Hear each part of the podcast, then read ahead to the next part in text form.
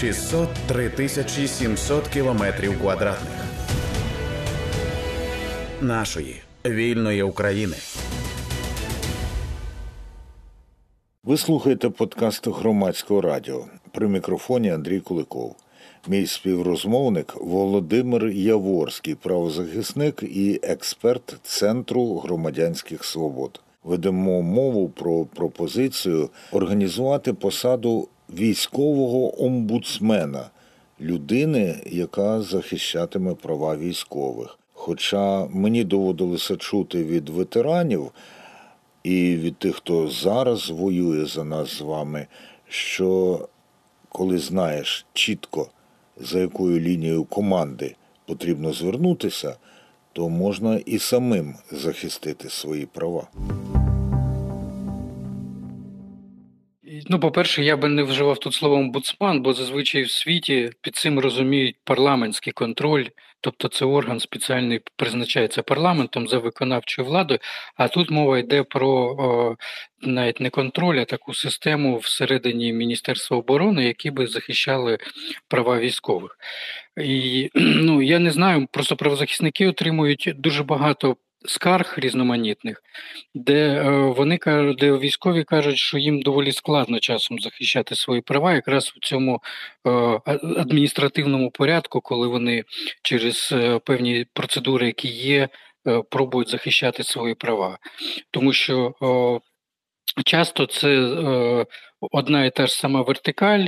І люди, і ну і людям дуже важко реагувати на те, що відбувається серед їхніх підлеглих. Можливо, це іноді працює. Тут дуже велику роль грає людський фактор. От е, тому о, в поліції е, був такий позитивний приклад, коли створили таку систему е, з внутрішню відомчу захисту прав людини в 2000-х роках, і вона відіграла доволі позитивну роль для поліції. Е, наприклад, щодо протидії катуванням і різним таким е, поганим практикам, які були в поліції. Тобто, Але, якщо пане людина Володимире, навчена пане і Володимире, розумна, пане так. Володимире, якщо протидії катуванням, то це очевидно було скеровано більше на тих, з ким поліція має справу, ніж на захист прав поліцейських. Чи я ну тут було так на обмеження прав. Тут тут було спрямовано звичайно не на захист прав поліцейських, Мгм. це було для захисту людей від поліції, скажімо так, тому що поліція Ну. не реагувала на скарги, а ДБР тоді не було, Мгм. і тоді було доволі складно розслідувати злочини проти е, військових. Звичайно, зараз мова йде не про злочини, тому що зараз є ДБР незалежна, яка в принципі повідомлення про злочини, і вони доволі реагують на те, що відбувається. От, але коли мова йде про порушення е, за певними процедурами, ну, наприклад, там. Щось є з тим з невиплатами там, або з проблемами мобілізації, демобілізації, або е, з відпустками, там ще з багатьма речами є. Часом це є е, системні такі проблеми, які е, треба вирішувати таким адміністративним теж шляхом, коли є певна структура, яка має вихід на вище е, керівництво, і вона обходить оцю бюрократичну вертикаль, тому що так ви маєте подавати скаргу ну, свою в, е, в системі е, військових до вищого керівництва. А тут ви фактично можете маєте право обійти цю систему, де є ряд зацікавлених людей, і, можливо, ваша скарга просто загубиться або на неї не буде жодної реакції. В принципі, така структура вона спроможна виявляти просто системні проблеми. Тобто, в чому там е, найбільші ці системні проблеми, і якщо е, міністр буде зацікавлений, наприклад, у вирішенні цих проблем, то ці проблеми будуть вирішуватися. Але якщо не буде зацікавлений, то звичайно тут е, ця система вона працює тільки тоді, коли керівництво вище воно зацікавлено в вирішенні певного набору проблем. З ваших спостережень і великого досвіду, я розумію, що це ми входимо вже, е, ну я принаймні, у е, етап спекуляції, припущень, але наскільки керівництво зацікавлено в вирішенні проблем і чому так або ні? Ну насправді для керівництва це було вигідно, тому що в принципі система військова, вона ну це доволі складно. Це навіть будь-які уявити, якщо набирають е, сотні тисяч людей, нових людей в систему, то цю систему доволі, а вона працює по старим правилам, по старим законам, не, не пристосована до війни, то система ну її треба відлагоджувати постійно. Тим більше, якщо ми говоримо про війну надовго, тобто нам треба відлагоджувати процеси, і е, міністерство мало би бути зацікавлено в цьому, тобто в- вирішенні таких конфліктів, тому що якщо е, кількість конфліктів всередині системи буде збільшуватись, то це буде впливати на мотивацію, на те, як люди йдуть до армії і так далі. Тобто ці конфлікти будуть виходити в суспільство доволі час, чим частіше, і, і це теж буде впливати на стан, який є у, у війську. Тому, в принципі, я думаю, що міністерство мало би бути в цьому зацікавлено, щоб ці проблеми не наростали в прогресі. Володимир Яворський, правозахисник, експерт Центру громадянських свобод. Зараз наш співрозмовник в етері громадського радіо. Мова йде про посаду, яку не варто називати військовим омбудсменом, як пан Володимир одразу сказав. А як вона офіційно називається? Ну, офіційно цьому немає ще назви. е, Ага. Просто є такі пропозиції, щоб це е, був, наприклад, уповноважений захисту прав військових або щось, щось подібне. І е, він би міг би акумулювати, наприклад, скарги від військових, систематизувати і відповідно дивитися, де є проблеми, які на сьогоднішній день. Ну, наприклад, там є мільйон проблем при мобілізації пов'язаний з виплатами з попередньої роботи, чи звільнюватись з місця посади, чи не звільнюватись. Тобто для людини, яка мобілізується, він ще декілька місяців вирішує свої цивільні справи, тому що є дуже багато проблем неузгодженості в законодавстві. От е, ця людина вона могла би це систематизувати, наприклад, чи пробувати в парламенті е, через парламент це змінити е, через народних депутатів або через міністерство і Кабмін. Тобто є цих проблем насправді, от куди не подивишся, є набір проблем, які стосуються військових. Але о, якщо подивитись, хто їх вирішує, то в принципі ну, теж складно побачити структуру. В принципі, у нас же є омбудсман загальний, який мав би займатися теж цими проблемами, але він чомусь взагалі цим не І от згадані мною на початку ветерани, з якими цивільні обговорювали це питання, вони і сказали, що а чого це е, не може нами опікуватися якраз цивільний омбудсмен, чи там як це не уповноважений, чи уповноважена може бути і жінка на цій посаді, звісно ж. От хіба військові не люди? Ну, є. Е, Ну, я, я теж, ну але це треба йому вже задавати запитання, чому вони зовсім не займаються цими питаннями, тому що в принципі у них є і повноваження, і але... все, все в них вже є на сьогоднішній день. Так, пане Володимире, от коли ви кажете, і багато хто теж, і я іноді кажу, ця людина, насправді ж йдеться про величезний обсяг роботи, і це не тільки одна людина, це цілий офіс, як називають, і одним уповноваженим е, в Міністерстві оборони, напевне, теж не обійдеться. З вашого досвіду, ага, яка структура там має бути? Ну от ну е, це щонайменше треба 10-20 людей, які би працювали в цій структурі, тому що потрібен апарат для прийому скарг, потрібні певні люди, які би збирали інформацію, аналізували цю інформацію. Тому, в принципі, мова йде звичайно не про одну людину. Одна людина тут е, ну це треба бути таким дуже великим роботом, щоб змогти це все переварити, тому що е, під міністерством оборони зараз ну сотні тисяч людей, і відповідно до нього посипеться.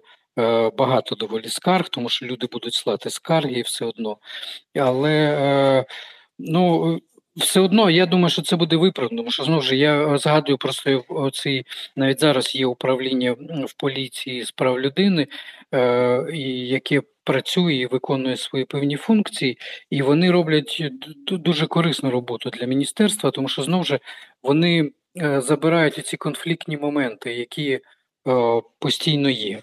Вони постійно і, Наприклад, є частини, певне командування може якісь мати системні проблеми з певними частинами. І, е, а це якраз, оскільки це внутрішня система, то вони можуть е, напряму це вирішувати, е, пояснювати людям, розповідати, як потрібно робити, покращувати певні практики. Ну, загалом це для людей це буде, скажімо так, крок, щоб міністерство більше повернулося для людей. Тому, як на мене, це було би важливо і цікаво. І це потрібно насправді.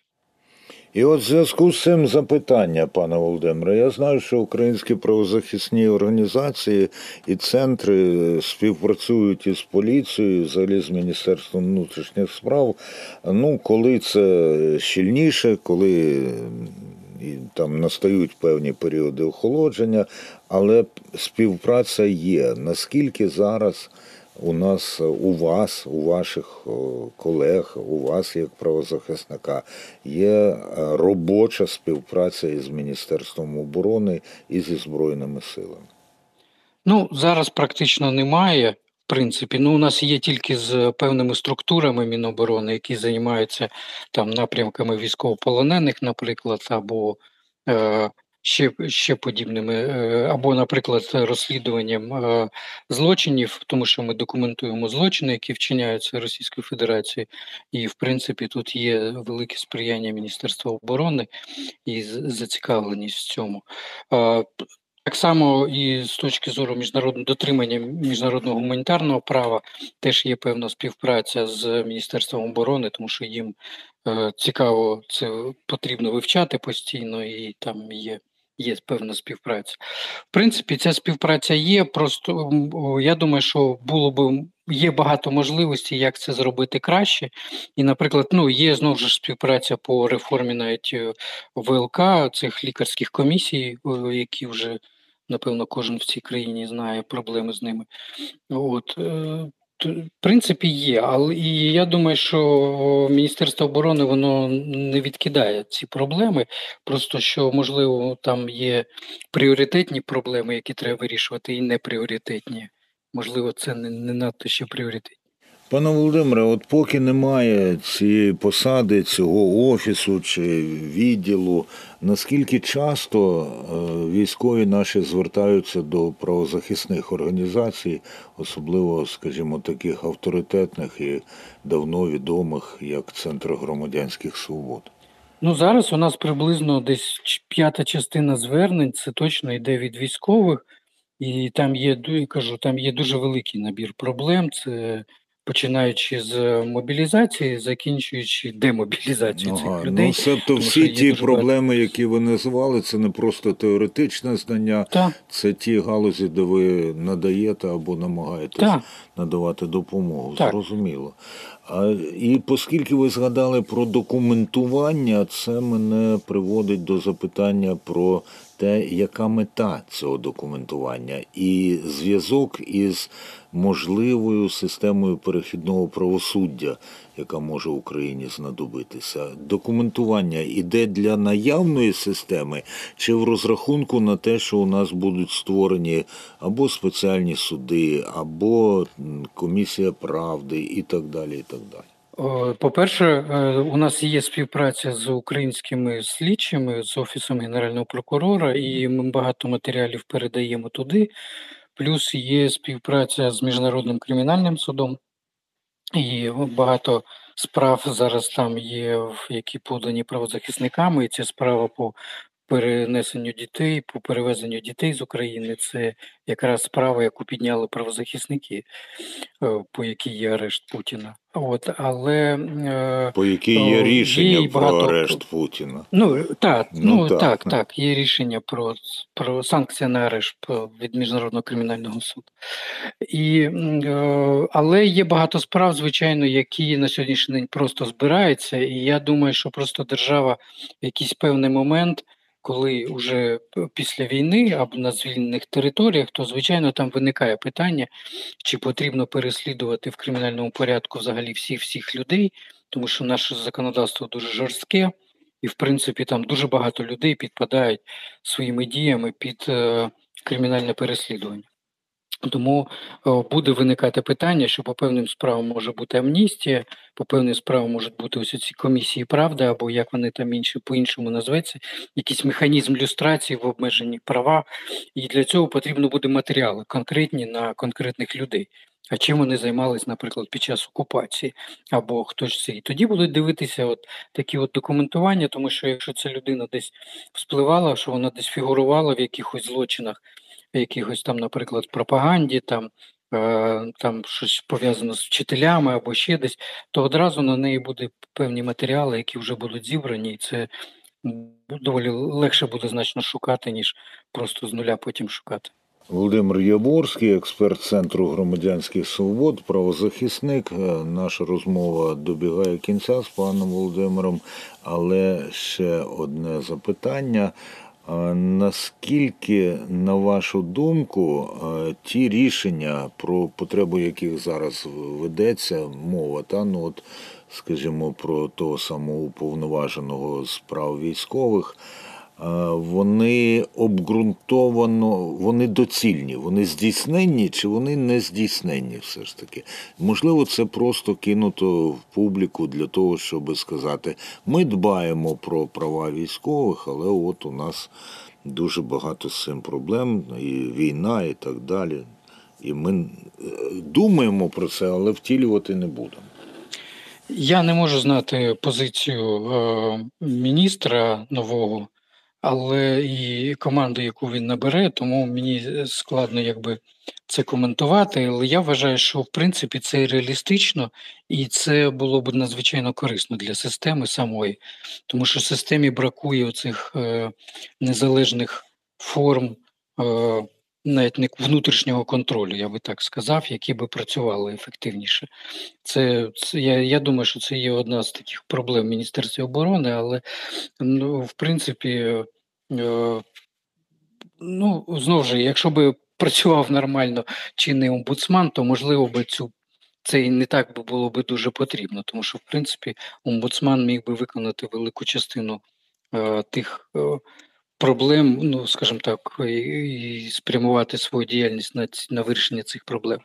Але, ну, але цього не відбувається. Я, чесно кажучи, доволі скептичний. Я не думаю, що вони все-таки ризикнуть це запровадити, тому що це знову ж ніхто не хоче так запроваджувати додаткові функції контролю у себе в. Тому це, це доволі завжди складно запроваджується. Ви слухали подкаст громадського радіо. При мікрофоні був Андрій Куликов, а моїм співрозмовником був Володимир Яворський, експерт Центру громадянських свобод і правозахисник. 603 тисячі 700 кілометрів квадратних нашої вільної України.